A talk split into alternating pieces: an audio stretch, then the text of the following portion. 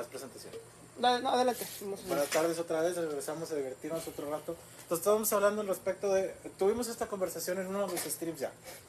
Al respecto de que, qué tipo de... mm, dependiendo de la Biblia que sigues, eres más, menos católico, cristiano, las 70 caras de la Torah, que pues como la teoría M, que puedes ver la perspectiva de la respuesta de diferentes maneras. Este... ¿Qué dice? Está bueno. Ah, gracias. Entonces, no, pero el punto aquí es, el punto aquí es, lo que yo dije, muy importante, Dios te da una palabra y estas otras variantes, que es el Pentecostés, que es el Bautista y todos estos, te dan otras palabras. Y habíamos dicho, te pregunté, seguir otras palabras no es seguir otras cosas. Seguir otra palabra no es seguir otros dioses. Aunque se hablen de Jesús, hablan de Jesús. Es que mira, Y metimos musulmanes. el fundamento de lo que esas denominaciones hablan es obviamente tiene el mismo fundamento pero con otra eh, perspectiva pero es que aquí entra o sea, entiendo perfectamente lo que tú me dices si el catolicismo el cristianismo el, el pentecostalismo etcétera todas las ramificaciones miles de denominaciones cristianas me presentan a un Jesucristo diferente al Jesús al Yeshua histórico que encuentro en el Nuevo Testamento están predicando otro Dios es básicamente lo que me estás diciendo ¿no? Porque los, los bautistas dicen que Jesús es un mini Dios. ¿Ok? Es un mini Dios. ¿Los bautistas? Los bautistas. ¿Los mormones eran? También los bautistas. ¿Bautistas? Ok. Imagínate. No sabía eso, pero con, qué, qué blasfemia. de- con respeto a todas las religiones existentes. Claro. Estamos hablando solamente describiendo lo que sería, fíjate que hasta un método científico de la Biblia. Porque estamos hablando de el factor real, Claro. comprobaciones reales. Ok. Entonces, Entonces, mira, eh, entiendo perfectamente la, la diferencia de la interpretación de quién es Jesús o el Yeshua histórico eh, y cada quien definitivamente lo vea una desde su punto de vista diferente. Pero vamos con lo mismo que mencionamos ahorita en, eh, en Twitch antes de comenzar aquí en Facebook.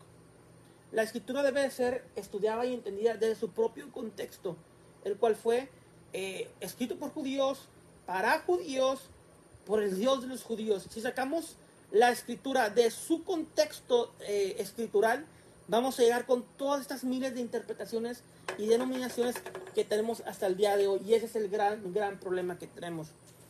habías dicho tú, ¿o ¿qué dice?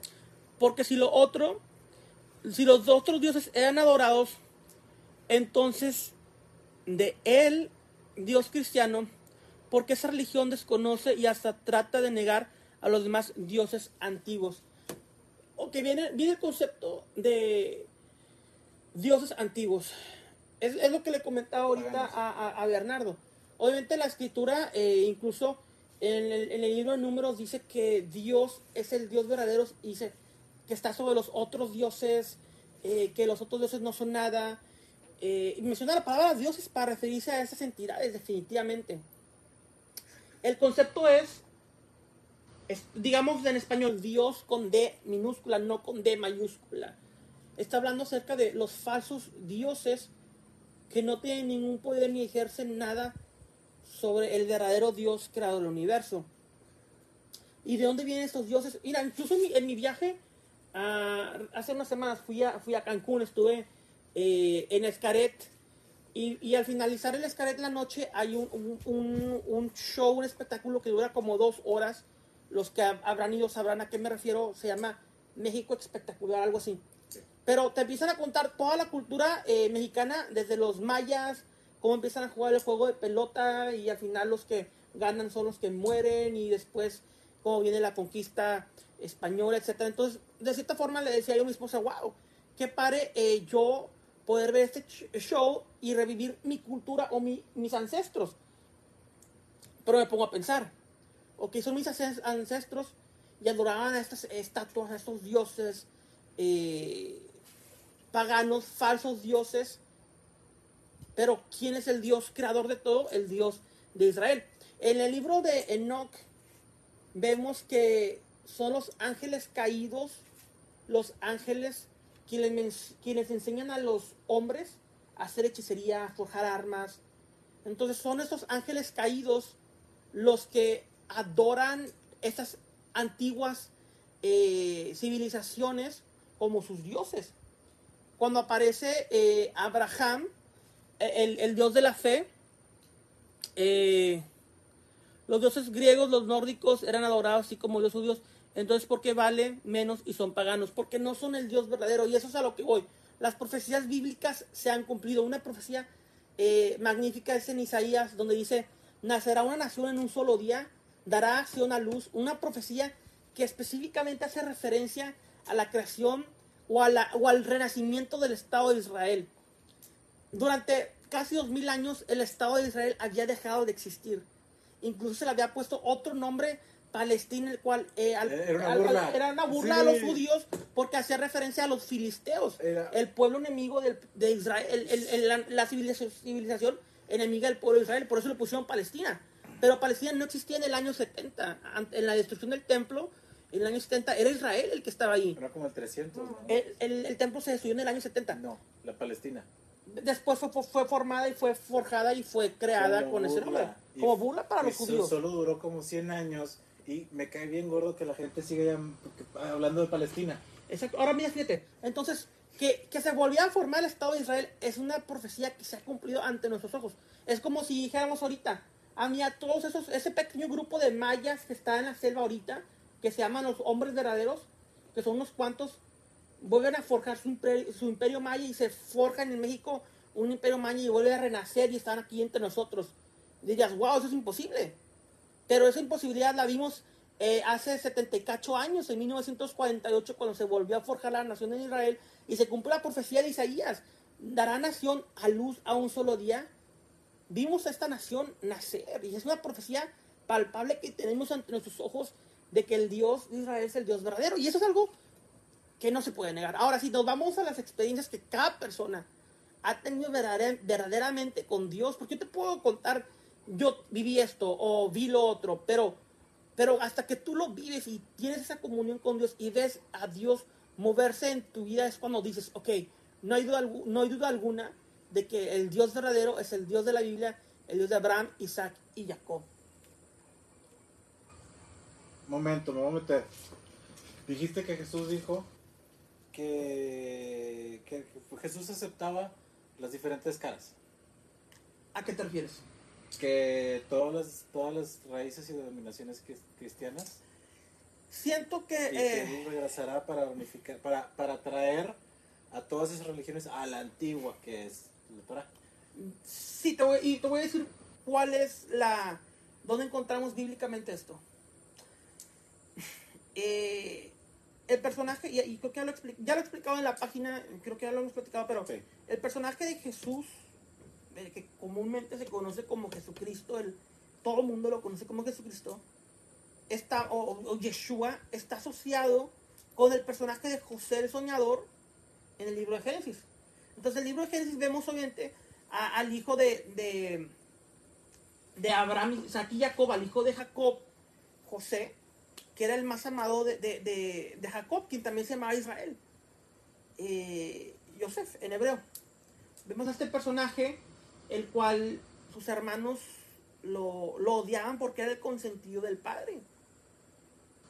¿Y cuál es el paralelismo que vemos a Yeshua, que es el amado del Padre, el unigénito de Dios, el cual es odiado por sus hermanos, los judíos? A José lo meten en un pozo y le llevan su túnica manchada de sangre a Israel, a Jacob, su padre. Y su padre lo da por muerto. Hasta ahorita actualmente la mayoría del pueblo judío, la mayoría de Israel, da por muerto a Jesús. Es un judío que murió hace dos mil años y ya no es el Mesías, no resultó, es la creencia de Israel ahorita. Es lo que Israel creyó en Génesis, Jacob. Entonces, en, regresamos a Génesis, José y José es vendido a Egipto, a los gentiles. Y desde ahí gobierna. Yeshua es vendido, Jesús es vendido a los gentiles. Está en el mundo cristiano y de- desde ahí gobierna. A José Soñador, Joseph, se le cambia el nombre. Savnat Paneach, le dicen. A Yeshua, el judío, le cambia el nombre a Jesús, Jesus, Jesús. Entonces, José, eh, desde, desde Egipto, desde el paganismo, obviamente estaba disfrazado como, como virrey de Egipto, obviamente tenía asociación con toda la cultura pagana que vemos, que vemos eh, en, en Egipto, pero desde ahí alimenta con pan a todo el mundo, dice el libro de Génesis. Yeshua desde el paganismo, desde el cristianismo, alimenta con pan espiritual al resto del mundo. No, no cabe duda que ahí se mueve, de que se mueve Jesús desde el cristianismo, se mueve, porque la mayoría conocimos a, a Yeshua, a Jesús, desde el cristianismo. Sería negar nuestra propia eh, conversión al Dios de Israel.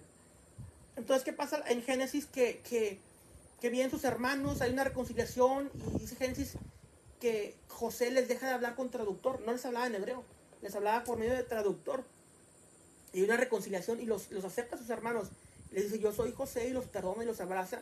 Y hay una reconciliación. Digamos que se quita el atuendo egipcio y se da a conocer porque en realidad no es Nataneah, sino Yosef, José, israelita, parte del pueblo de Israel. Y es lo que está pasando ahorita en esos tiempos que Jesús se está quitando ese atuendo de, de, católico romano, pentecostal o lo que quieras, y está eh, revelándose como quien él en realidad es, Yeshua judío. Y vemos una reconciliación eh, de Jesús con el pueblo de Israel poco a poco, cada vez más judíos comienzan a aceptar eh, a, Jesús porque Él es Yeshua, el Mesías de Israel. Entonces, esa es la razón por la cual bíblicamente vemos una conexión con lo que está pasando ahorita, con, con, la, con la creación de todas estas miles de denominaciones cristianas y cómo es que Jesús se mueve, Yeshua, a través de ellos para alimentar el mundo el fundamento está la escritura, conocen las escrituras, conocen la palabra de Dios por medio de la lectura, como mencionas, solamente falta cambiarles o abrirles un poco los ojos y ya entienden plenamente la noción de Dios de Israel, que es lo que vemos, vemos este despertar. Entonces lo que nos quedamos en la plática anterior, entonces por ende, por ende porque yo, yo tomo dos vertientes, o sea, cómo estaba escrito la Biblia y cómo interpretas la Biblia. Claro. Una cosa es cómo está escrita la Biblia y otra cosa es cómo la interpretas. Okay. Viva Cristo Rey. ¿Es lo que dice? Sí. Ah, bueno, saludos. amén. Aquí, también, amén. este, entonces, bajo la interpretación directa de las escrituras, Jesús acepta que tengas otras, otras palabras, como habíamos mencionado, pero Él al final te llevará de regreso a las palabras, a las primeras palabras de Dios, que, que eran las reales, porque las otras son escritas por hombres, como te habíamos dicho tú y yo, que los traductores eran los nuevos profetas. Claro. Y no los profetas en sí. Claro, sí. Entonces Jesús te va a ayudar a regresar a las palabras, al verdadero Dios, sí. sus verdaderas palabras. Porque, fíjate, yo cuando antes era así de diferente, no era tan católico, yo no, yo, yo no quería seguir la iglesia porque yo decía, es que esos libros fueron escritos por hombres y Dios es perfecto. Entonces mi idea era, si Dios es perfecto, a la hora de que el hombre escribe la palabra de Dios, automáticamente se vuelve imperfecto. Claro. Porque la toca la mano de un hombre. Entiendo. ¿Ok? Por ende, ninguna, ninguna escritura que trajo el hombre al mundo fue perfecta. Y por eso yo no puedo seguir esa escritura. Ok. Al hacer esa situación, yo sí creía, siempre he creído en ese, en ese Dios. Okay. Siempre he creído en ese Dios. Pero yo no he creído en la palabra del hombre. Ok. Cuando la ciencia, voy con la ciencia, la ciencia se escribe por sí misma. Okay. Hay muchas veces que en ese mismo año varios científicos iban a llegar al mismo resultado. ¿Qué significa que la ciencia se escribe sola, se descubre? Okay. Eso, es un fundamento de la ciencia. Si tú la inventas o la creas, no es ciencia, la tienes que descubrir porque ya existió existe para explicar y tú descubres una nueva explicación de una situación. Las moléculas. Ok, entonces llegaste por medio de la ciencia a... a... creer en las palabras de solamente ciertos este, escritos. Ok, ¿como cuáles? Los que fueron comprobables. Como el que tú me mencionas, el del renacimiento de Jerusalén. Este, José Soñador no, no era muy adepto pero sí fui muy creyente de que el Viejo Testamento tuvo los, los, inicios, Génesis tenía ciertas menciones muy interesantes. Ok. Este. El diluvio. Por ejemplo. Eso fue comprobado. Exactamente, hay otras civilizaciones que hablan del diluvio. No, pero yo, yo lo vi en un canal de ciencia donde hay un manto, manto Sí, donde describe, oye, ¿sabes qué? En esta época, sí hubo Sí, diluvio, sí, hubo un definitivamente diluvio. es algo comprobado. y por eso dije, ok, ¿quién dijo el diluvio? Moisés, Moisés te creo. Sí, por eso yo creo lo que Moisés lo dijo escribió. Moisés. Aunque sí lo escribió Moisés. Lo escribió Moisés. de que sí lo escribió Moisés, ¿verdad? Ok. Y lo, y lo vivió Noé. Lo vivió Noé. Ok. Eso es correcto. Pero por esa situación que hubo un fundamento histórico comprobable, Claro. digo, aquí esto tiene que ser verdad. Ahora, si hay una, hay una, hay, un- hay algo que se llama códigos bíblicos, en donde la misma eh, Biblia, obviamente en hebreo, te descifra códigos y te da frases y palabras eh, ocultas. Por ejemplo, te voy a dar nada más un claro ejemplo que tengo un video y que, que- es muy, muy fascinante porque demuestra el mesianismo o, sea, o la autentici- autenticidad mesiánica de, de Yeshua, Jesús. Y ese, este, este código está en Isaías 53, donde descifrado, cada, cada, cuentas cada 20 letras y te forma la palabra Yeshua en hebreo. Dos palabras, Yeshua y luego te forma la palabra Sheni. Forma la palabra, las dos palabras, Yeshua Shemi. Shemi significa mi nombre. Do- Donde leemos en Isaías 53, eh, por sus llagas somos sanados, eh, ese siervo sufriente que muere por el pueblo de Israel, eh, el sufrimiento de Jesús en la cruz, donde vemos que por él viene la salvación, en hebreo está codificado, donde dice, este, de que tú estás leyendo aquí, Yeshua Shemi, soy yo, Jesús, es- Yeshua es mi nombre en hebreo. Entonces algo que dices, wow, es impactante. Y como esto hay bastantes en toda la Tanaj, la Biblia hebrea. ¿Tú nunca viste Milagros Decodificados? No, no lo vi. Fíjate que a mí me, fíjate, yo por ahí me metí, ¿verdad? Qué, qué estúpido de mí, ¿verdad? Meterme en la televisión, ¿verdad? Ok, Pero fue interesante descubrir que hubo ciertos milagros, ok, como fotos de vírgenes llorando, los, vírgenes ahí sangrando, cosas así, que no pudieron ser, no pudieron ser explicados científicamente. ok. Y que hay lágrimas de la Virgen que si las checas microscópicamente son imágenes de la Virgen. Ok, Entonces, ahí fue donde me, me prendió el foco de decir, ok, ¿y si hay algo más? Porque se ha mencionado mucho, la ciencia describe que el, la- el hombre, bueno, la, la especie humana está muy arraigada a la necesidad de una religión. claro. Eso es natural. Querer trascender. Querer trascender. Eso es, eso es- hay muchas formas de trascender, pero ellos se arraigan mucho a la necesidad religiosa. Ahorita a mí me, me llama mucho la atención. Vamos a, vamos a retomar un poquito la Agenda 2030. Que te arraigan a la religión. O sea, tu necesidad de creer en alguien religiosamente, eso es lo que te da un, estímulo de mantenerte ahí. ¿Ok? Es una necesidad humana. ¿Ok? Ahora, ¿qué hace el posmodernismo? Da- Dame un segundo. ¿Y será que la necesidad humana se da debido a que el, el alma de la persona sabe que a- más allá de esta vida hay algo más? Dejo esa pregunta al aire y, y el posmodernismo. Es interesante porque fíjate, en cuestión de eso, eh, no es científicamente comprobable, pero lo que sí es científicamente comprobable, como lo mencionamos, es que sí hay una necesidad de de- del hombre, pues del humano, ah, ya no, no les gusta que digamos el hombre, del humano, porque haya una religión hacia con nosotros. Creer en algo. ¿Qué hace el posmodernismo? Sustituye esa, esa, esa necesidad de, Claro. de- de- o sea, en vez de creer en Dios, fíjate, y por eso yo te estaba diciendo que esa es la nueva religión del diablo.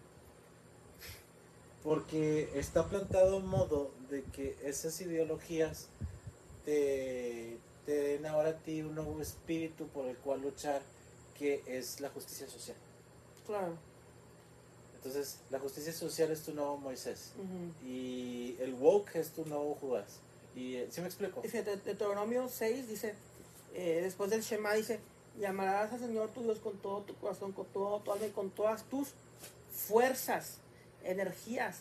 Pero cuando no amas a Dios con todas tus fuerzas, porque el gobierno te está haciendo que ocupes tus fuerzas y tus energías en otras cosas, esa ya, ya es una desviación de lo que debes de tener hacia Dios, que es lo que estás mencionando tú. Ahí vamos también, vamos a usar esa parte para todos los que nos ven, con la Biblia en mano y con el mazo dando. Por favor, muchachos, por favor. Si ustedes dicen, yo creo en Dios y todo, ok, lean la Biblia, pero también, o sea, es como Biden. Es como Biden. No, yo creo en, en la Biblia y soy católico, cristiano, y no sé qué, y aprueba leyes para Claro, aprueba claro. cosas- Católico, según. Acepta, acepta cosas para el matrimonio entre hombre, hombre, hombre. hombre. Claro. Y, y, y ya, ya, ya se me, sí viste, ¿verdad? Que ya le pusieron de que ya no te puedes comulgar. Ah, sí. ¿Ya Sí. los comulgaron o qué? Ya, le- ya le dijeron, aquí ya no te vas a parar, compadre. Sé que habían unos sacerdotes, que, o sea, en redes sociales que Ya se la veían- firmaron. la Ah, pero, ah, sí. No, no sé eso, pero hablando en contra de él y su, y su gobierno. No, no. Católicos. se juntaron todos los obispos católicos Ajá. y dijeron, todo, no es justo que las personas que son, este, imagen pública grande y prominente, Ajá. no sean tratadas como los mismos feligreses comunes. Si un feligres común lo ves apoyando cosas fuera de la causa del Señor, no lo dejas comulgar. Ok. Ya. Porque si Biden está haciendo cosas fuera de los lineamientos del Señor, lo vas a dejar comulgar. Claro, claro. No tiene sentido. Entonces, eso dijeron, aquí está la cartita, váyase a, a hacer las cosas bien o ya no vengas para acá. Claro, claro. Cosa que al fin de cuentas mm, probablemente no le importa al mismo Biden porque, No, pero sí habla bien de la iglesia. sí, definitivamente, habla, habla bien y... Y se tardaron y- mucho, Y sí, mucho. sí, sí, sí. Sí, que también estábamos hablando de que todo esto surgió por la falta de iglesia. ¿En dónde? En todos lados. Todo esto surgió, todo esto posmodernismo Pero, y aceptar las ideas locas falta por la falta de, ¿cómo, cómo era? Congruencia de, la- de los padres. probablemente sí, sí, de, todas las, de todas las religiones en sí. Hay padres que dicen, no, pues sí te puedes tatuar. Y, y- y yo, oye, a ver, a ver, ¿es pecado fumar? No es pecado fumar. ¿Por qué no es pecado fumar? Se podría decir, o sea, mira, bíblicamente no- no hay ninguna ley en contra de fumar. Lo único que te podría alguien argumentar es, estás dañando tu cuerpo, como tú lo mencionaste, y es el, templo del Señor. Más ahora te digo algo, los judíos, los judíos ultraortodoxos jasídicos fuman como chimenea. Sí, O sea, los judíos más religiosos observantes de la ley estrictamente fuman demasiado. pero fuman de estos. claro. ¿Pero por qué fuman de este? Porque no tiene este productos nocivos. Ok. Entonces, Eh, aquí no hay problema. ok. ¿Por qué? Porque no tiene cosas tóxicas. Pero sí dañas tus pulmones. Sí, a cierto grado, sí, sí. sí, Entonces, sí tienen, Sí, entonces sí, sí hay una cierta falta de congruencia de los judíos ortodoxos. se podría decir que sí, sí. O sea, mira, yo te, te digo los dos puntos. eh, yo no, yo en realidad yo no estoy en, con- o sea, ni a favor de uno ni otro porque veo los dos lados. ¿Sí me entiendes? Se puede interpretar así. eh, no hay ninguna ley en contra. Se puede interpretar así. Te estás dañando tu cuerpo, el templo. Entonces, ¿Por qué? es- o sea, veo los dos puntos de vista. Que los judíos ortodoxos lo hagan es una, es una falacia. Para ti. No, para, es una, es, Para- es que tú estás dando tu porque punto está- de vista. es que al estás dañando tu cuerpo y la Biblia dice que es el templo del Señor. Todo con exceso daña el cuerpo. Pero la Biblia dice templo del Señor, templo del Señor lo cuidas. Y yo estoy pecando al hacerlo, lo admito. Lo admito. No, no, soy, no soy una paloma blanca, ¿verdad?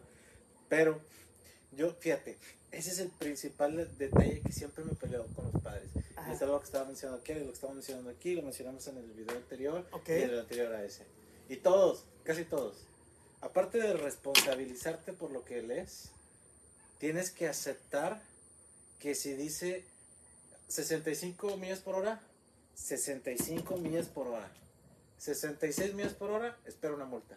Claro. Y no te puedes quejar, porque tú estás consciente de que ibas a 66, aunque sea una milla. Ese, ese, esas ganas de decir, no, pues, pues no me ven, o no está la policía, o es un detallito técnico, no, no, no. O sea, cuando, yo creo que cuando la gente más se hizo daño, es cuando se empezó a engañar, a decirse, pues este, sí estoy bien, no tan bien, pero hago mi mejor esfuerzo. Claro. Que también te, pu- dice Jesús que pues, con, con que te esfuerces, ¿no? Pero cuando este se esfuerza aquí y luego este dice, pues yo lo veo a él, pues yo me esfuerzo acá.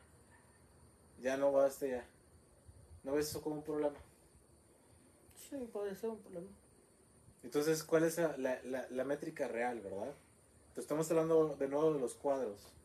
¿Por qué deshacernos de la métrica real, que, que es llegar hasta acá y te quedas aquí? Claro. ¿O porque ahora tu punto de vista es llegar aquí? ¿Por qué no vas hasta el 210? O como Fíjate, Pa- dicen? Pablo, Pablo dice algo muy interesante, Shaul dice, síganme a mí mientras que sigo a Cristo. Sígueme a mí mientras que yo sigo al, al Mashiach Israel. Un hombre perfecto. ahí está, seguir los, los, los pasos de lo que ya fue escrito para poder llegar a, o, o seguirlo, ¿sí me entiendes? Cómo comportarte para seguirlo. El problema es cuando dices tú que te quieres quedar aquí y no quieres hacer más allá de lo que... No quiero decir más de lo- allá de que lo está de siguiendo. lo que está siguiendo. Porque, fíjate, en muchas partes de la, de la Biblia católica te dice que tú, tú, tú hagas un rebaño ujú, y que tú alimentes al rebaño, guíes al rebaño porque lo llevas con Jesús. Jesús es el pastor de ovejas. Ok, Jesús es el que tiene el rebaño, ¿verdad? ok. Es el que guía, ¿ok? Ujú. Y Jesús es el punto máximo. Ok, Pero Jesús, ¿qué era?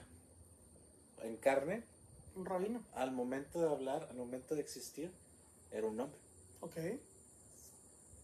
El mejor héroe de la historia. ok. Es es un modelo a seguir perfectamente. Lo hizo todo perfectamente.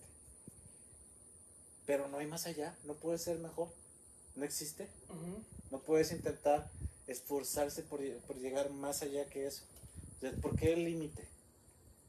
O sea, esforzarse por llegar más allá de, de Yeshua, de Jesús? de Jesús, porque no, no es, o sea, no, no es como que haya un límite, sino como que es la característica de la perfección humana. Mira, este Pablo le llama a Yeshua el, el segundo Adán.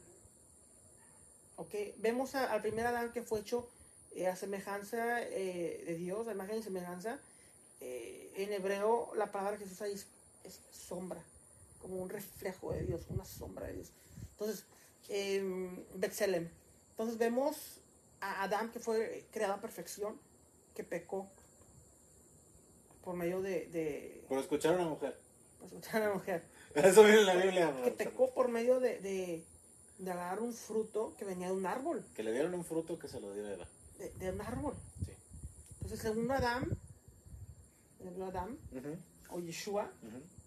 Por medio de un árbol, la muerte de un árbol, la madera viene, la cruz viene de la madera, es como rectifica lo, lo que hizo, lo que hizo Adán, el primer hombre.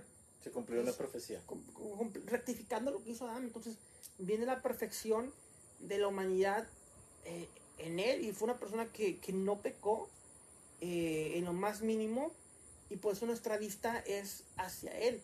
Intentar, obviamente nosotros en nuestra imperfección no vamos a poder eh, caminar en santidad, pero, pero nos caemos y nos levantamos, pedimos perdón y seguimos, o sea, con un corazón sincero. Es lo importante, la sinceridad de tu corazón. No decir, voy a pecar a cabo que Dios me perdona, porque eso es hipocresía. Eso, eso, eso ya es algo que es, que es interno, que es ching, O sea, hice esto, pensé esto. Bueno, perdóname Dios, no lo quise hacer.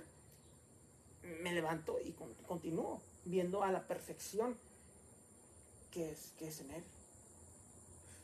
Porque cuando Jesús fue, fue crucificado y se llevó al ladrón con él y, y, y- y encendió el bautizo en fuego, al menos en ese momento, presupongo yo, o supongo yo, que ya no, fue- ya no fue humano, ¿Quién? porque el- Jesús porque alcanzó la perfección y el humano no es perfecto. Eh, pero es que ya, ya había alcanzado la perfección. O sea, es que la- el concepto de. Porque de- él tuvo un, ¿cómo se llama? ¿Cómo se llama? Una serie de retos. Claro. que fue tentado por el diablo, Ujú. que tuvo que se, se, se fue, no supimos nada durante mucho tiempo, regresó, o sea, tuvo una vida como Claro. hombre Sí.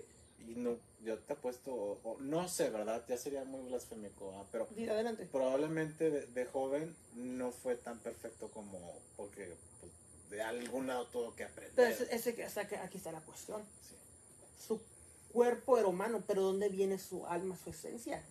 ¿De dónde viene? Di- dime. O su intelecto, de, de- ¿De dónde viene? Espíritu Santo. Obviamente vemos. Bueno, católicamente hablando, De Dios. sí, sí, vemos, vemos a un. O sea, Juan 1. Sí, En el principio era el verbo, el logos, y el logos era con Dios. Y el logos, el verbo, era Dios. Y este verbo se encarnó entre los hombres. Dice, dice más adelante eh, Juan capítulo 1. Y vivió entre nosotros. O sea, vemos ese concepto de esta palabra de Dios o este verbo que Juan capítulo 1 en arameo, en lugar del griego logos, habla, usa la palabra aramea milta. La palabra aramea milta significa esencia. Entonces, si leemos Juan 1, por, con lo que nos dice el arameo, es que en el principio estaba la esencia de Dios, y la esencia estaba con Dios, y la esencia era Dios. Este mismo Mashiach, este mismo Mesías, viene de la esencia de quien Dios es. Y eso lo vemos también en Proverbios capítulo 8, donde vemos a, Sofía en griego o, o en hebreo, la sabiduría de Dios, que dice, desde el principio Dios me, Dios me, eh, Dios me, tenía, o sea, que esa sabiduría desde el principio estaba con Dios y era Dios, es parte de Dios. Entonces, este, este verbo, no que Dios, Dios Padre, haya dejado de ser Dios Padre para Dios Padre venir y dejar de estar en el cielo y estar en el nombre. No, sino que Dios eh, o, en, el judaísmo lo que se conoce como el Ein Sof o la luz infinita de Dios que no podemos alcanzar, su misma palabra o, su misma palabra o lo que se conoce como el Hijo, que es la esencia de él, viene, baja eh, y se manifiesta, se, viene y se, se encarna en este vientre y nace ese espíritu en ese cuerpo. Pero, pero Dios sigue siendo Padre, luz infinita eterna, sin dejar de estar en todos los cielos.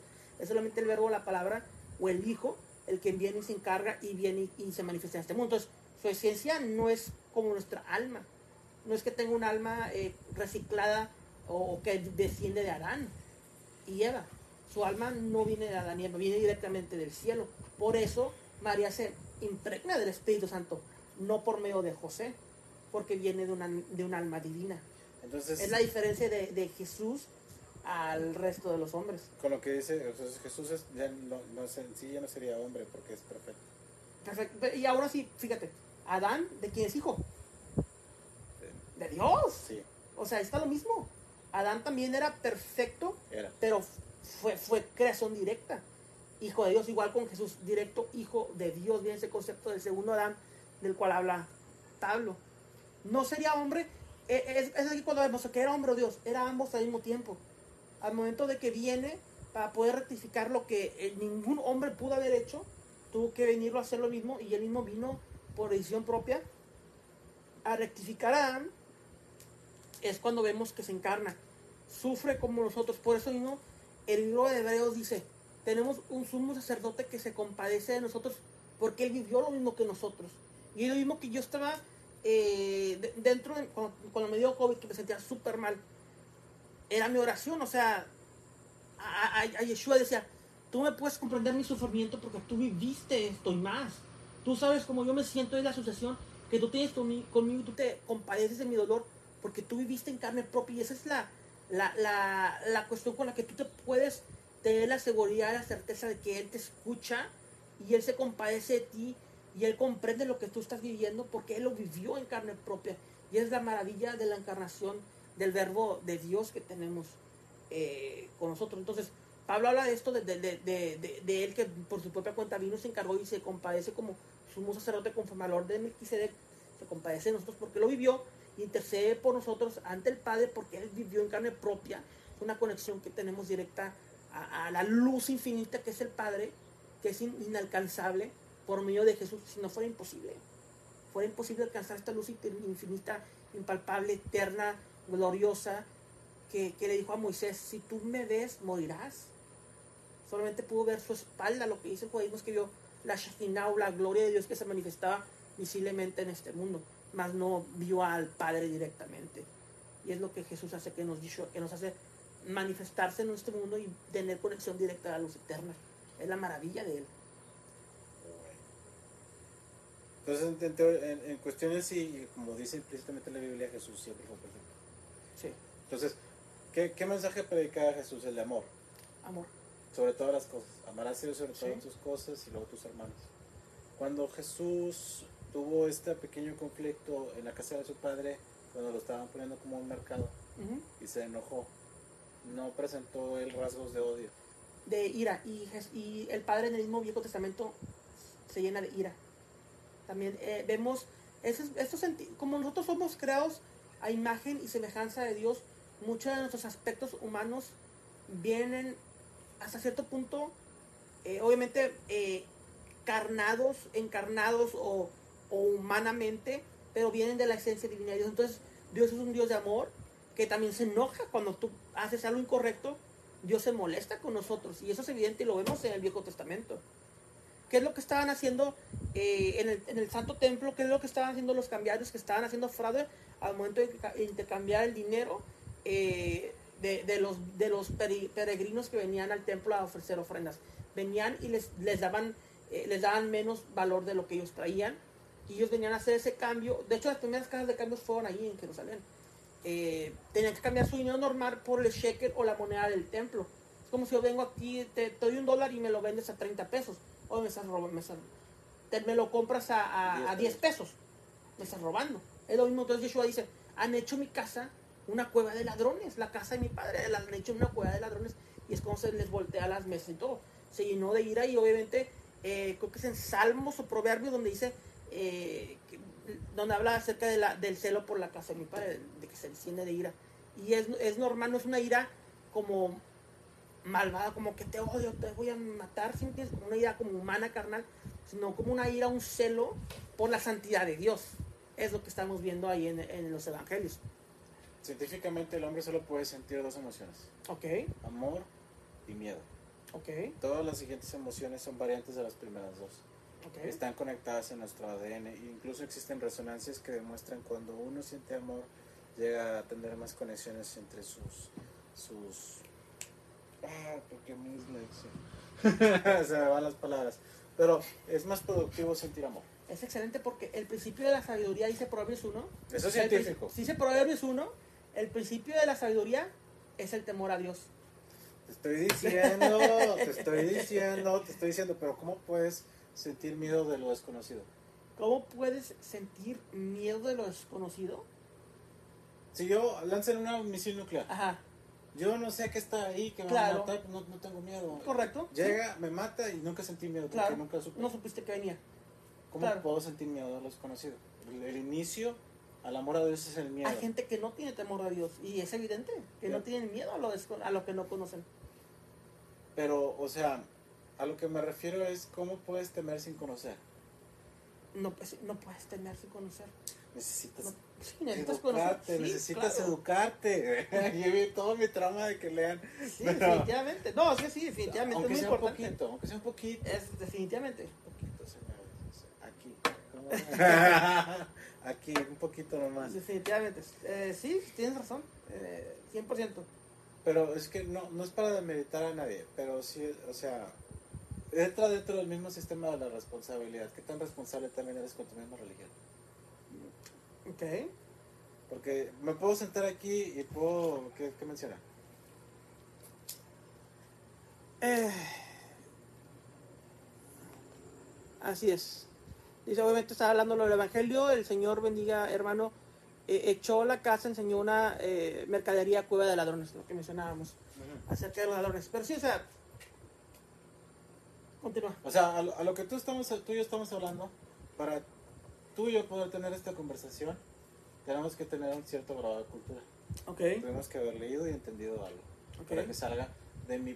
Porque si me ven y me googlean, lo que yo estoy diciendo no sale en Google. Son, Ok. son mis palabras. claro, Para que exista un punto de vista mío, ok, tuve que tener diferentes fuentes del mismo tema. ok, Ya sea hablado o escrito. claro. Que también aceptamos, aceptamos, aceptamos, ese es para Twitch. Acá es Facebook, Twitch. Aceptamos que la gente puede aprender de lo hablado. ¿Ya se durmieron los de Twitch o qué? Déjalos que se duerman. Ya casi acabamos. Pero, o sea, tú puedes aprender de la palabra, Ajá, que es el fundamento principal que menciona la Biblia. sí, Más aún así muchos dicen ok, que es malo, fíjate, es otro, otro proverbio del posmodernismo. Es malo aprender de la palabra ¿De Dios? De, de quien sea. ok, ok, Luego, luego va a requerir en Dios. claro, Que así, así se inicia.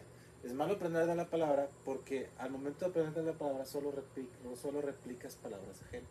ok, Si ves para dónde va la cosa. entiendo, sí, sí, sí, Tiene cierto sentido el argumento. claro, Entonces yo por eso busco diferentes palabras de diferentes fuentes, porque siguen siendo diferentes fuentes. ok, Pero no son palabras exactas, porque lo que tú me dices a mí es tu idea de lo que mencionas. Más no, ahí es donde vamos otra vez. ¿Cómo puedes saber dónde es la meta? Leyendo cómo estaba exactamente la Biblia. Es que fíjate, o sea, es que tú Sí dices, es que sí. Pablo dice, la meta de la ley es el Mesías. Sí, pero ¿dónde dice cómo es el Mesías? ¿Cómo, cómo, cómo los escritura. sacerdotes? Pero por eso. Y los sacerdotes te lo dicen de las escrituras, pero Sí. cuando el sacerdote habla, habla de su palabra. Claro, la interpretación que da el sermón, digamos. Sí, pero Sí, no habla, o sea, no dice, no dice a cómo está escrito. ok. Vamos a hacer dos vertientes, a cómo se escribió y a cómo se entendió. Ok, Cuando siempre, siempre, la, la desventaja de escuchar o aprender de la palabra del otro es que siempre es como lo entendió el otro. claro, sí, Siempre va a ser así. Sí. La ventaja de leerlo es cómo se escribió, claro. La, la, la, la forma metódica exacta. Ujú, Y yo creo que eso es lo que está faltando en nuestra sociedad. Ok, Que llegar a decir, ¿sabes qué? Yo escuché muchas a como ellos lo interpretan, pero yo también leí a cómo se escribe. y es muy importante. Yo creo que cuando haces lo que tú estás diciendo, se te quita ese, esa interpretación ajena y puedes leer claramente lo que dice, lo que dice la escritura. Mi- Mira lo que dice eh, María Patrick. Han convertido eh, en negocios, ya no se predica, eh, se predican por dinero, por la ofrenda y por el diezmo y la semilla de amor, que es el del dinero. Si quiere que te hagan una oración, tiene que pagarla así. Está hoy en el día eh, lo cristiano famoso, cristiano viviendo de las ovejas con tremendo carro, tremendas casas, casa de 80 mil, casa de 200 mil, hasta de 30 mil, o sea, 30 millones, 30 mil millones de pesos, aviones, para viajar sucio en carro y las ovejas que a la viuda, que al huérfano, que no le dan de comer, a los pobres se están muriendo de hambre y no le dan de comer, así hoy en día eh, se está viviendo en la iglesia. Sí, definitivamente. Y esto, esto, yo creo que esto, lo que ella comentó, lo que eh, la hermana eh, María Patrick comentó, yo creo que se encaja perfectamente con lo que tú estás diciendo, con lo de la interpretación propia o lo de repetir, repetir la interpretación que alguien le está dando a la Biblia. Te voy a decir por qué. El diezmo es uno de los temas que casan perfectamente en esto. En el catolicismo no se dan diezmos. Obligatorios como lo dice el protestanti- protestantismo, no lo hacen. Sigue, me sigue respondiendo. Aquí está la cuestión.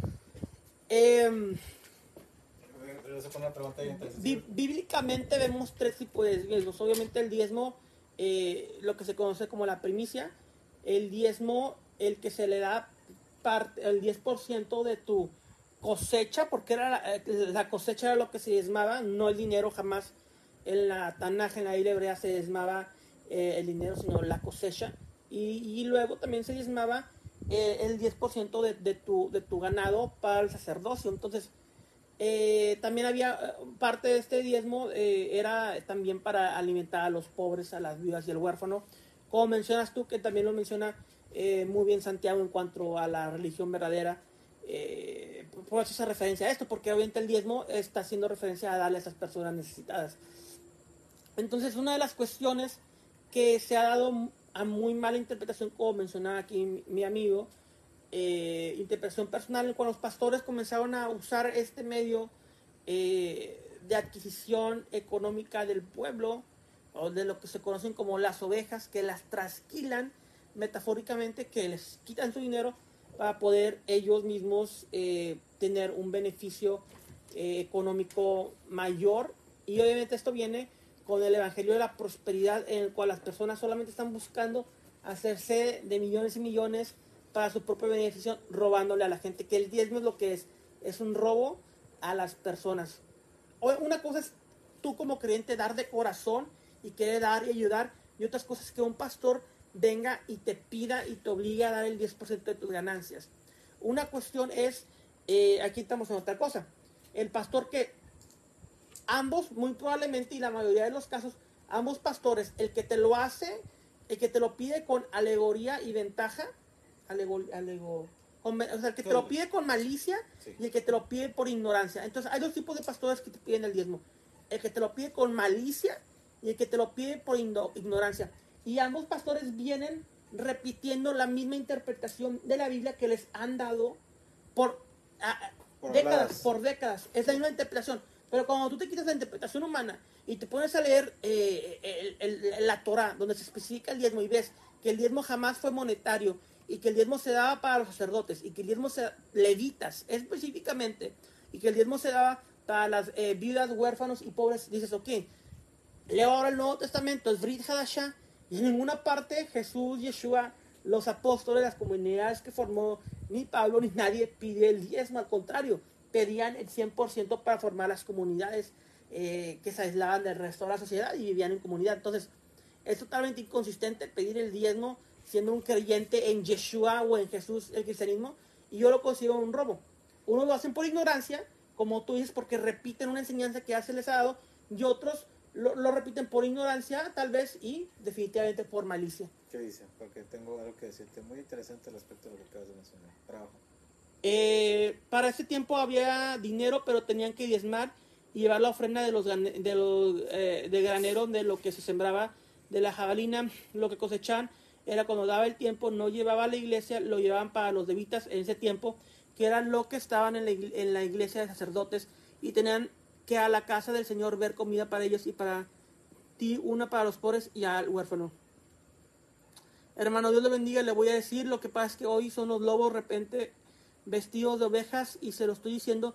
Yo me llamo María Patrick, soy evangelista y como le digo, así está, yo predico y como está en la Biblia, es que no le guste a mí, pero no tuve sola palabra. La palabra va directamente como Dios lo puso en la Biblia, es Emanuel de nuestra vida. Mira, es una persona cristiana, eh, protestante, Evangelista. evangelista. la que está diciendo esto. O sea, vemos incluso ahora personas dentro del mismo cristianismo que están leyendo la escritura y dicen, oye, lo que me dice la palabra de Dios no es lo que me está diciendo el pastor. O el pastor lo está haciendo por ventaja o por ignorancia. Adelante. No le va a gustar a nadie lo que te voy a decir. Pero te tiene que decir. Porque tiene que preguntar, tiene que cuestionar. Pregúntalo. Acabas de decir un punto interesante. Dar el 100% para las comunas aisladas. Ujú. Eso no es un algo similar a, al, al, al comunismo. Fíjate, la cuestión es que se, se- se vendían todas sus pertenencias y se hacían, se formaban sus comunidades y de ahí se sostenían mutuamente. Es muy similar al comunismo. Económicamente, porque Económicamente, pues, di- diríamos que económicamente, pero en realidad, las- digamos, Israel es un pueblo eh, teo, teocrático, o sea, que se, que se rige por, por su Dios, no por el capitalismo, no por el socialismo comunismo. Es que eso es otra cosa, porque si tú eres socialista o capitalista, automáticamente te vas a ir al, al infierno. Porque es una utopía sin Jesús, Pero- sin Dios. Pero ahora, o sea, en, China vemos un gran movimiento cristiano que se está moviendo. Porque no quieren esa utopía sin No Dios, quieren quieren eso, una y- pero- utopía pero pues están bajo ese- ese-. Pero están bajo ese gobierno Sí. eh, comunista. Pero el sistema económico al cual se planteaba con, con, con, con las antiguas escrituras, a como está escrito, que es como nos gusta a nosotros, es que vieras todo y estuvieras en No, comunidad. bueno, no, no, no en, no en la. No en el Viejo Testamento, sino las, las comunidades después que se fueron formando, como vemos en el libro de Hechos, hacían eso. No, no probablemente no todas, pero sí vemos eh, casos en los cuales. el Nuevo pues, Testamento. Nuevo. Bueno, y el Viejo Testamento, ¿cómo era? Era un capitalismo, digamos, tapi- cate- cap- una mezcla entre capitalismo y teocracia. Teocracia. Ujú. Porque al final de cuentas todo se regía bajo Dios, bajo sus leyes. Probablemente los, el pueblo de Israel tenía, eh, tenía libertad para hacer comercio, Porque antes el welfare, ganado, el welfare antes era a través de la iglesia. ¿ok? Entonces estaba muy cañón que llegara y te dijera, soy pobre. Ujú. Y este deben así de que- la iglesia católica, la iglesia de los judíos. ok, el Por- welfare, Bueno, Porque, mira, antes... ah, ok, para los pobres, viudas Sí, huérfanos. Exactamente. Porque, bueno, de ahí viene la idea de, de, de, de- de apadrinar. ok, Cuando un padre no está, bajo la religión, la Ujú. cabeza de la familia, religión católica, que también es ok, que también es la cabeza de la familia en referente a la cuestión religiosa. ok, Porque yo soy el que estoy encargado de educar a mis hijos a la religión, ok, según los católicos. claro. ¿ok? No, pues sí, Pro- Proverbios obviamente dice que tienes que educar al niño y no se apartará en su, en su vejez. ¿Pero quién lo tiene que educar? ¿La mamá, el papá o, o los dos? El judaísmo, se- usualmente la mamá es la que, la que en- le enseña al niño, pero, sea, ambos. Digo que es un, es un Ambos, trabajo de, de- de ambos. Porque es que, es que es otro tema, o sea, qué tan chista se conglomeró la Biblia católica con el Nuevo Testamento. La Biblia católica con el Nuevo Testamento. Ok, Se volvió algo machista. ok. Partimos de que desde el Viejo Testamento, Ajá. Adán es la réplica exacta, o sea, imagen y semejanza del Señor, no la réplica exacta, Sí. pero la imagen y semejanza del Señor. Y Eva era una, era una costilla, era una imagen del hombre, Ok. no era la imagen de Dios. Y la que pecó fue Eva, Ok. a darle la manzana al hombre. Maldito serás por escuchar el consejo de la mujer, una cosa así, Ok. Desde ahí se está, ese, es otro punto que quiero aclarar porque mi mamá, Luego recibe maldiciones. La mujer recibe la maldición del parto sí, y el hombre recibe la maldición que con el sudor de su frente comerá. O sea, tendrá que trabajar ahora por, por alimentarse, digamos. ¿y por qué la mujer no? La mujer recibe el dolor de parto como, como Entonces ella no tiene que trabajar. Ve- Proverbios, incluso dice Proverbios 31, Sí. la mujer eh, virtuosa es aquella que va y vende y ayuda para su, para su Entonces en teoría sí trabaja. Sí, sí. Es que fíjate, hay muchas confusiones Ajá, por la gente que no lee. ok. Perdón, pero el que le cayó el saco, no creo que le caiga el saco a nuestra comunidad porque sí lee. Ok. Pero ese es otro punto, eso es otro que se, algo que se distorsiona. Ajá. ¿Qué dice? El tiempo del, del antiguo eh, tenían que guardar los diez mandamientos, guardados estatutos y lo excreto y obediencia hacia Dios, lo que Dios decía, había que cumplirlo. Y hoy en día nadie cumple nada, ni siquiera se recuerdan del primer mandamiento. Exactamente. ¿Qué te dice? Honrarás a tu padre y a tu madre. Él viene siendo después. Honrarás. ¿Cuáles son los, cuáles son los principios de, de los, de los mandamientos de los judíos? El más grande mandamiento es amarás a Dios sobre todas las cosas. No hablo nada sobre los padres. Sí, es, es parte de los diez mandamientos. Que es, era, Amar a Dios sobre, a- amar a tus padres, eh, honrar a tus padres para Honrar que, tu, tus- para que tu vida se, se alargue, para que tengas Por eso honrarás a tu padre y a tu madre. Sí. Probablemente lo pusieron diferente en el catolicismo. pero Dice honrarás a tu padre y a tu madre. sí. Yo siempre tuve una, un choque Honra a tu padre, a tu madre. con eso. Porque mi papá sí era católico, pero mi mamá era budista. Ok. Pero no, no importa Pues, lo que practiquen tus papás. Sí, pero El mandamiento no es. O sea, el mandamiento te dice a ti, tú honralos. ¿cómo los honro si no? ¿Cómo honro a mi mamá si, no, si ella quiere que sea budista? que es honrar.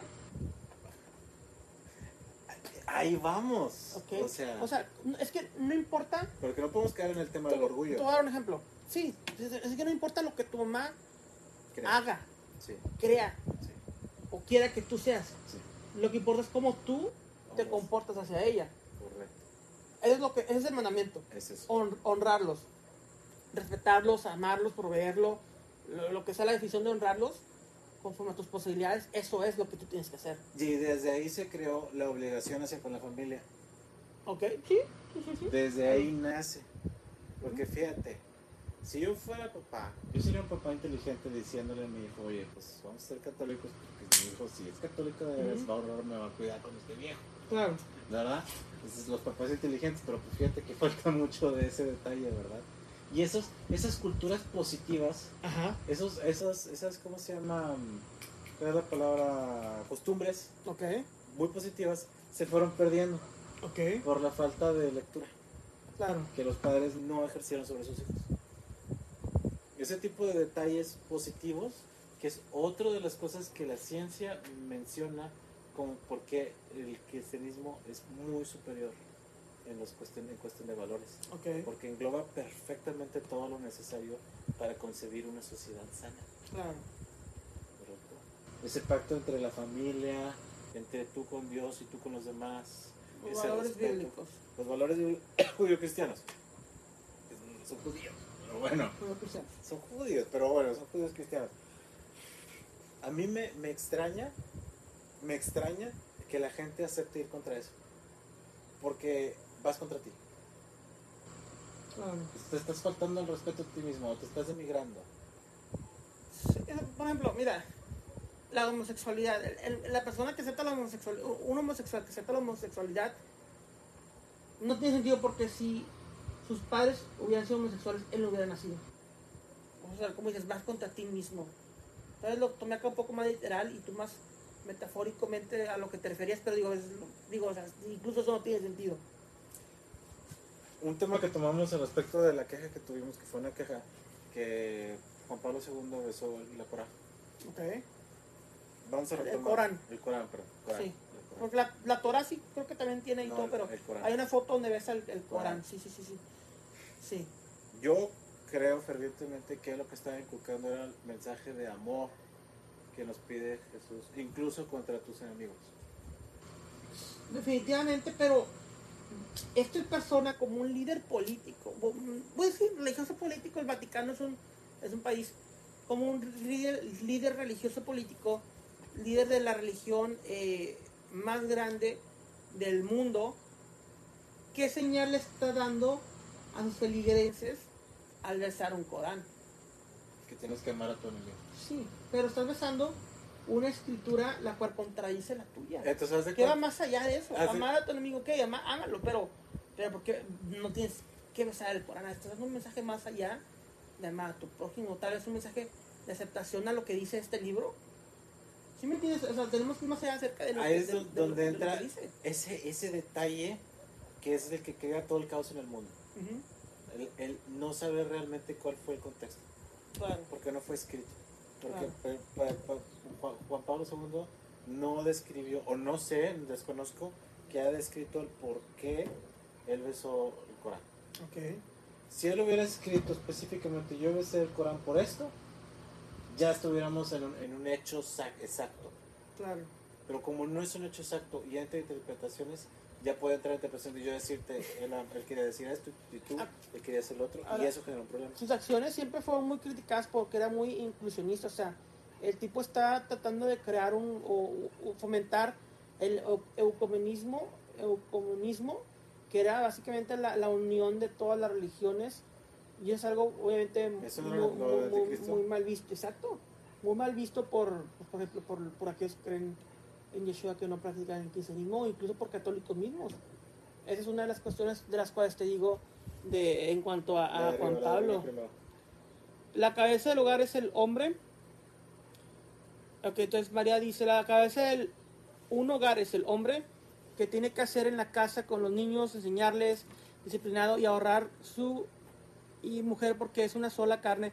Pero si el hombre no disciplina en la casa, está hablando mal, regañando al niño, peleando con su mujer.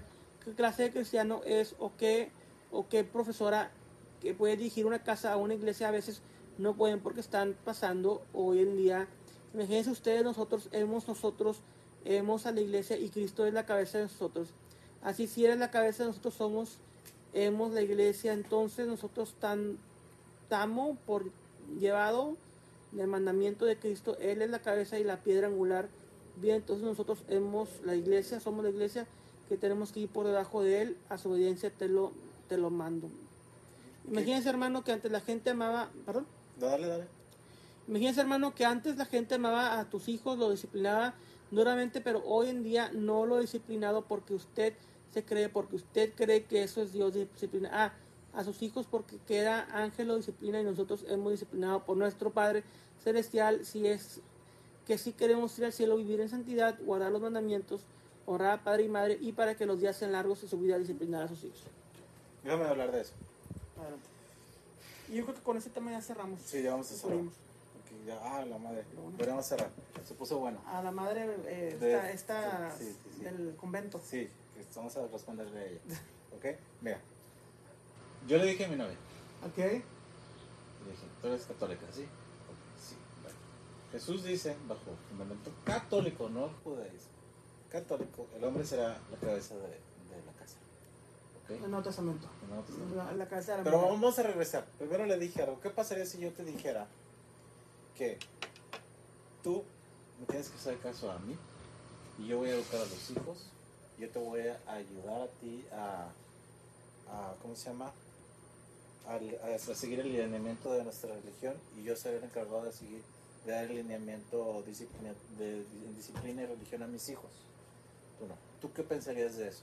O sea, que, que, que, que, que, hace eh, la estructura de la casa vaya a ser yo, solamente yo. Y me dijo, eso se ve muy abusivo por parte del hombre.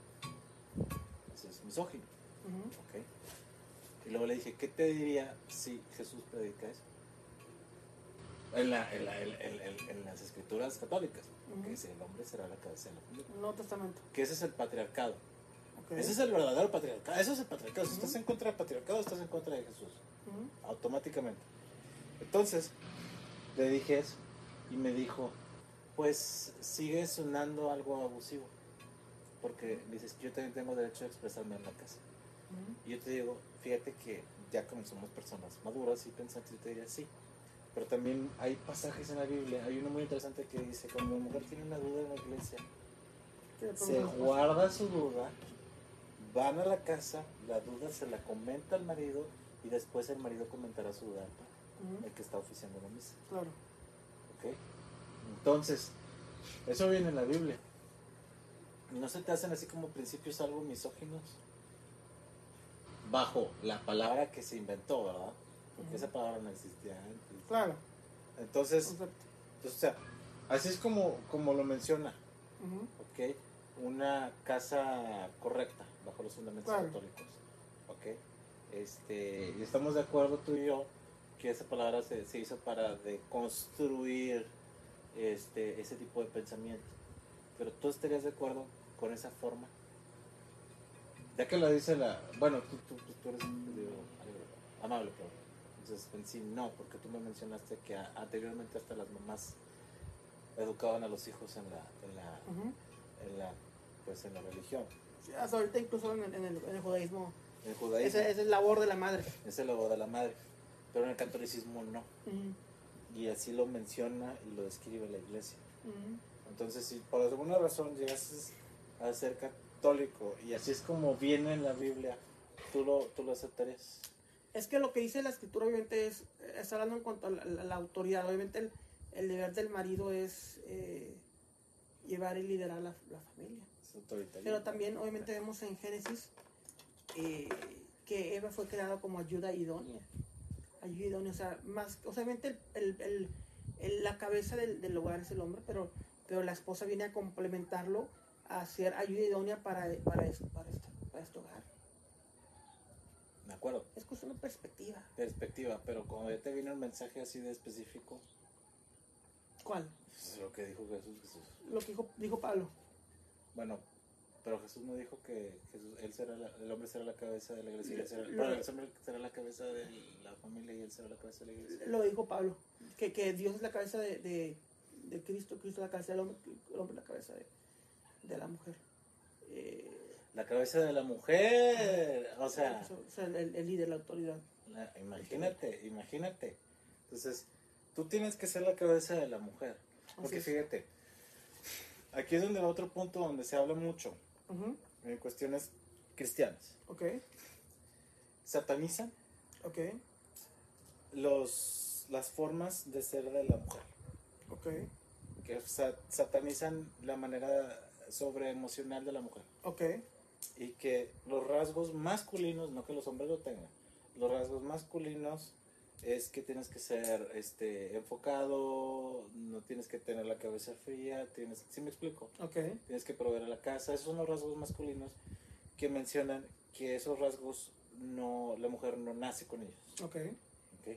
Y que para ser un buen cristiano, tú, tú siendo la cabeza de la familia, tú tienes que eliminar esos, o sea, tienes que eliminar o cambiar esos rasgos de la mujer y enseñarle a tus hijos ser hombres, con los rasgos fríos. Todo lo contrario a los rasgos de las mujeres, que son sensibles. Entonces, de cierta manera eso se ve algo machista. claro, De otra manera, este, pero eso, eso es como viene.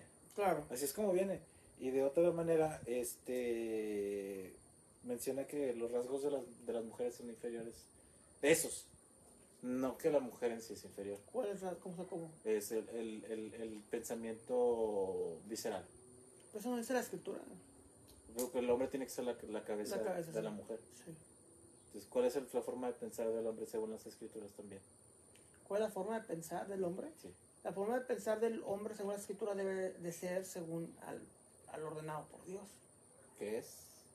la ley. ¿Cómo era Cristo? ¿Cómo era Cristo? Sí, ¿Ok? ¿En qué aspecto? en su aspecto social, o sea, era una persona... Yo no estoy diciendo que, que yo esté de acuerdo con esas enseñanzas que se describe, yo nomás estoy mencionando lo que viene en la, en la Biblia, ¿verdad? Ok. Pero se menciona mucho que Cristo era una persona este, con pensamiento frío, crítico, si me explico, algo an- analítico, hablaba corto y conciso, este, rasgos que se, se, se codifican como masculinos, Ok. ¿ok? Y entonces, por ende, se satanizaba los rasgos contrarios. ¿Quién, o sea, ¿quién hizo eso? ¿La Iglesia Católica? A veces crist- los, sí, los Católica, cristianos son ok. así de que ellos, ellos mencionan eso. Ok. mencionan ese pasaje, mencionan los rasgos de Jesús, Ya. mencionan cómo debería ser un hombre y cómo, debería- y cómo es Ok. normalmente una mujer y por qué el hombre debería ser la cabeza de la mujer. Claro. Ok. No, no lo había visto desde, ese- punto, pero o sea, Jesús era una persona, Yeshua, que, que hablaba en parábolas, incluso vemos sus sermones en el, en, en- en el Nuevo Testamento, habla extensamente y, y era conocido como un rabino de parábolas, eh, Midrashim. Entonces, eh, pues obviamente las características del hombre son, son, son delineadas en, en la escritura Las generales. eh, en general es la cabeza de la mujer y ya de ahí pues ya todo todo se basa en, en interpretación regresamos a lo mismo no puedes interpretar las palabras de, de Yeshua de una forma o de otra y ya acomodarlo a tu, a tu, a tu, a tu opinión a tu, Pero para- bias. acordamos que, que, que no es bias la respuesta, sino es como está escrito en la... pero o sea tú ahí en la escritura solamente dice que a la, ca- que es a la cabeza de la mujer ya Pero- todo lo demás de, de qué parte de la escritura está sacando Yeshua no habla cortamente te era un rabino de, de parábolas y claramente lo vemos en, en- los evangelios Correcto, porque da- daba, como por decir... los sermones digamos Exactamente, Ajá. como cualquier padre normal. Te estoy metiendo a un contexto de lo que la mayoría de la gente, bueno, no la mayoría, muchos de los cristianos creen. Ok sí sí sí Y por ende, no es que algo que yo crea, sino es algo que muchos de los cristianos sacan. Y por ende, muchas de las personas no cristianas que, se quejan. Entonces yo quiero desvelar eso. claro Ahorita estamos mencionando que Jesús era, pues, de nuevo, un hombre de parábolas. Ahora, Jesús nunca denigró a ninguna mujer. al contrario Al contrario, no, les daba su lugar. Este, él amaba mucho a su madre. también le ponía su lugar. Y fíjate, en ninguna parte de la Biblia, es algo que yo siempre menciono, nunca se mencionó que una mujer no podría ser sacerdota. sacerdote Sacerdote, eh, solamente los hombres ¿pero qué parte en, en la Torah En la Torah. solamente los hombres descendientes eh, de Leví Bueno, de sí, los Leví, levitas, sí, pero... solamente podían ser sacerdotes pero, hablando del cri- cristianismo, catolicismo. el catolicismo, ok, el catolicismo mira para empezar el catolicismo es muy interesante el catolicismo dice que Pedro era el primer eh, papa Sí, Pedro estaba casado sí. o sea ahí ya para empezar ya es una Sabe- incongruencia sabemos que se- después la iglesia quitó lo del matrimonio para que los hijos no heredaran las iglesias, las propiedades de las iglesias. Bueno, por ahí está Eso, la- es- la- eso es la histórico. cuestión. Por- Sí. Pero es la cuestión, porque los primeros obispos, o sea, Estaban casados. aún, lo que quiera contar el catolicismo, Sí. los primeros obispos no, o sea, no eran católicos. El catolicismo viene a nacer con Constantino. Anterior a esto, o sea, los obispos eran los líderes de las iglesias, habían obispos judíos, los obispos que seguían observando el calendario judío. Una de las cuestiones del, del concilio de Nicea era dejar y desraigarse de las, del calendario judío para no tener que depender de los judíos para celebrar las festividades eh, bíblicas.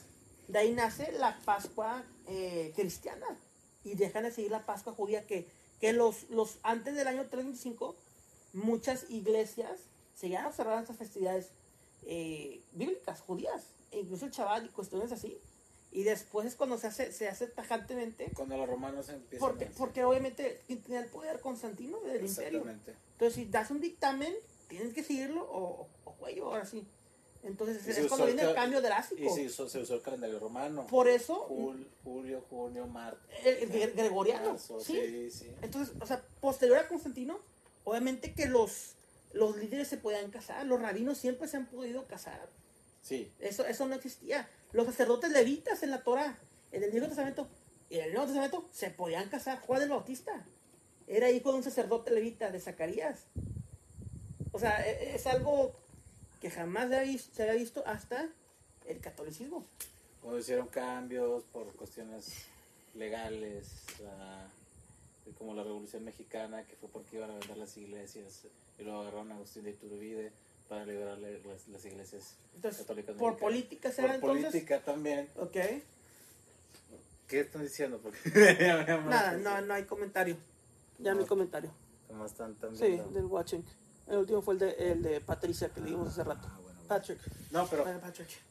a eso voy, o sea, esto es más que nada para desmentir y desvelar ciertos mitos que se mencionan al respecto de la Biblia por no leer. Claro. Sí. Entonces, obviamente, vamos a concluir que la lectura bíblica es muy importante para poder desarrollar tu com- comunión y tu criterio y poder saber quién es el Dios al que estás adorando. Diríamos que eso sería una buena conclusión. ¿Quieres agregar algo? Los verdaderos cristianos no son machistas. Ok, Un verdadero cristiano nunca le pegaría a su mujer ni a sus hijos. claro. Y también, ah, pues es que hay tantas cosas, como que no puedes juzgar a los demás, Ok. sin- a menos de que sea por justo juicio. Ok, Que sí. sea un hermano cristiano, Creyente, ok. que sea un hermano creyente. En eso también habíamos mencionado, ¿no? Eh, Es importante ser, que sea un creyente porque, por ejemplo, yo cuando, por ejemplo, obviamente el, el, el, el- el tema de la homosexualidad está muy marcado en todas partes, ¿no? Cuando he tenido compañeras en el pasado, que tenía compañeras, por ejemplo, en el trabajo anterior que tuve, tenía una compañera de trabajo que era lesbiana, yo no iba a juzgarla, oye, estás mal, bíblicamente estás en el infierno. No, no la vas a venir a juzgar eh, porque la, la muchachita no sabe mm, de bien a mal. Pero suponemos ¿qué es lo que, sabe. vengo?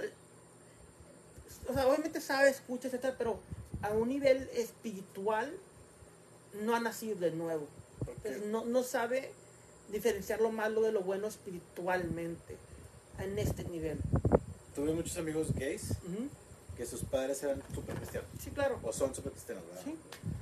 Muchos, Sí, sí, sí. muchos. Y, y yo me digo, pero vas a, ibas a la iglesia, y todavía voy, y dices, oye, Sí, te voy a poner, o sea, te voy a, te voy a poner mi ejemplo perfectamente para que sepas a qué es a lo que me refiero. Antes yo de volver a nacer, de- o de nacer eh, en Dios espiritualmente, yo pecaba, yo, yo vivía como una persona, eh, yo era católico. El pecado, mundo normal, etcétera, todas las cosas de, de la carne, del mundo, eh, las hacía.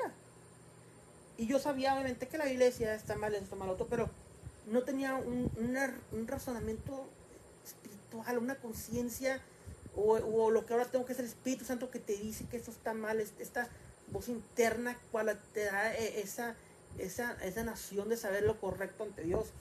O sea, es, es tal vez un poco complicado explicarlo, pero, pero antes no tenía eso. Cuando sucedió esa transformación que tuve espiritualmente, eh, posterior a eso, ahora si hacía lo mismo que antes, era diferente, ya sabía, había algo diferente dentro de mí, no nada más palabras que entraban a mí, que había escuchado desde mi infancia, sino cosas que espiritualmente a mí me decían que estaban mal. consciente del error. Eh, eh, sí, o sea, un- eh, algo espiritual más, más allá que eso. Entonces, a eso me refiero con, por ejemplo, mi compañera que yo decía que no puedo ir con esa persona y si lo estás mal te hace el infierno. No, al contrario, vas, hablas, platicas, le vas hablando de Dios, etcétera, le regalas una Biblia. Y, y ya si esa persona se transforma y se convierte a Dios y está pecando lo mismo, ahí le dices, oye, estás mal, mira lo que dice la escritura, bla, bla. Ahí sí puedes juzgar como usted dice.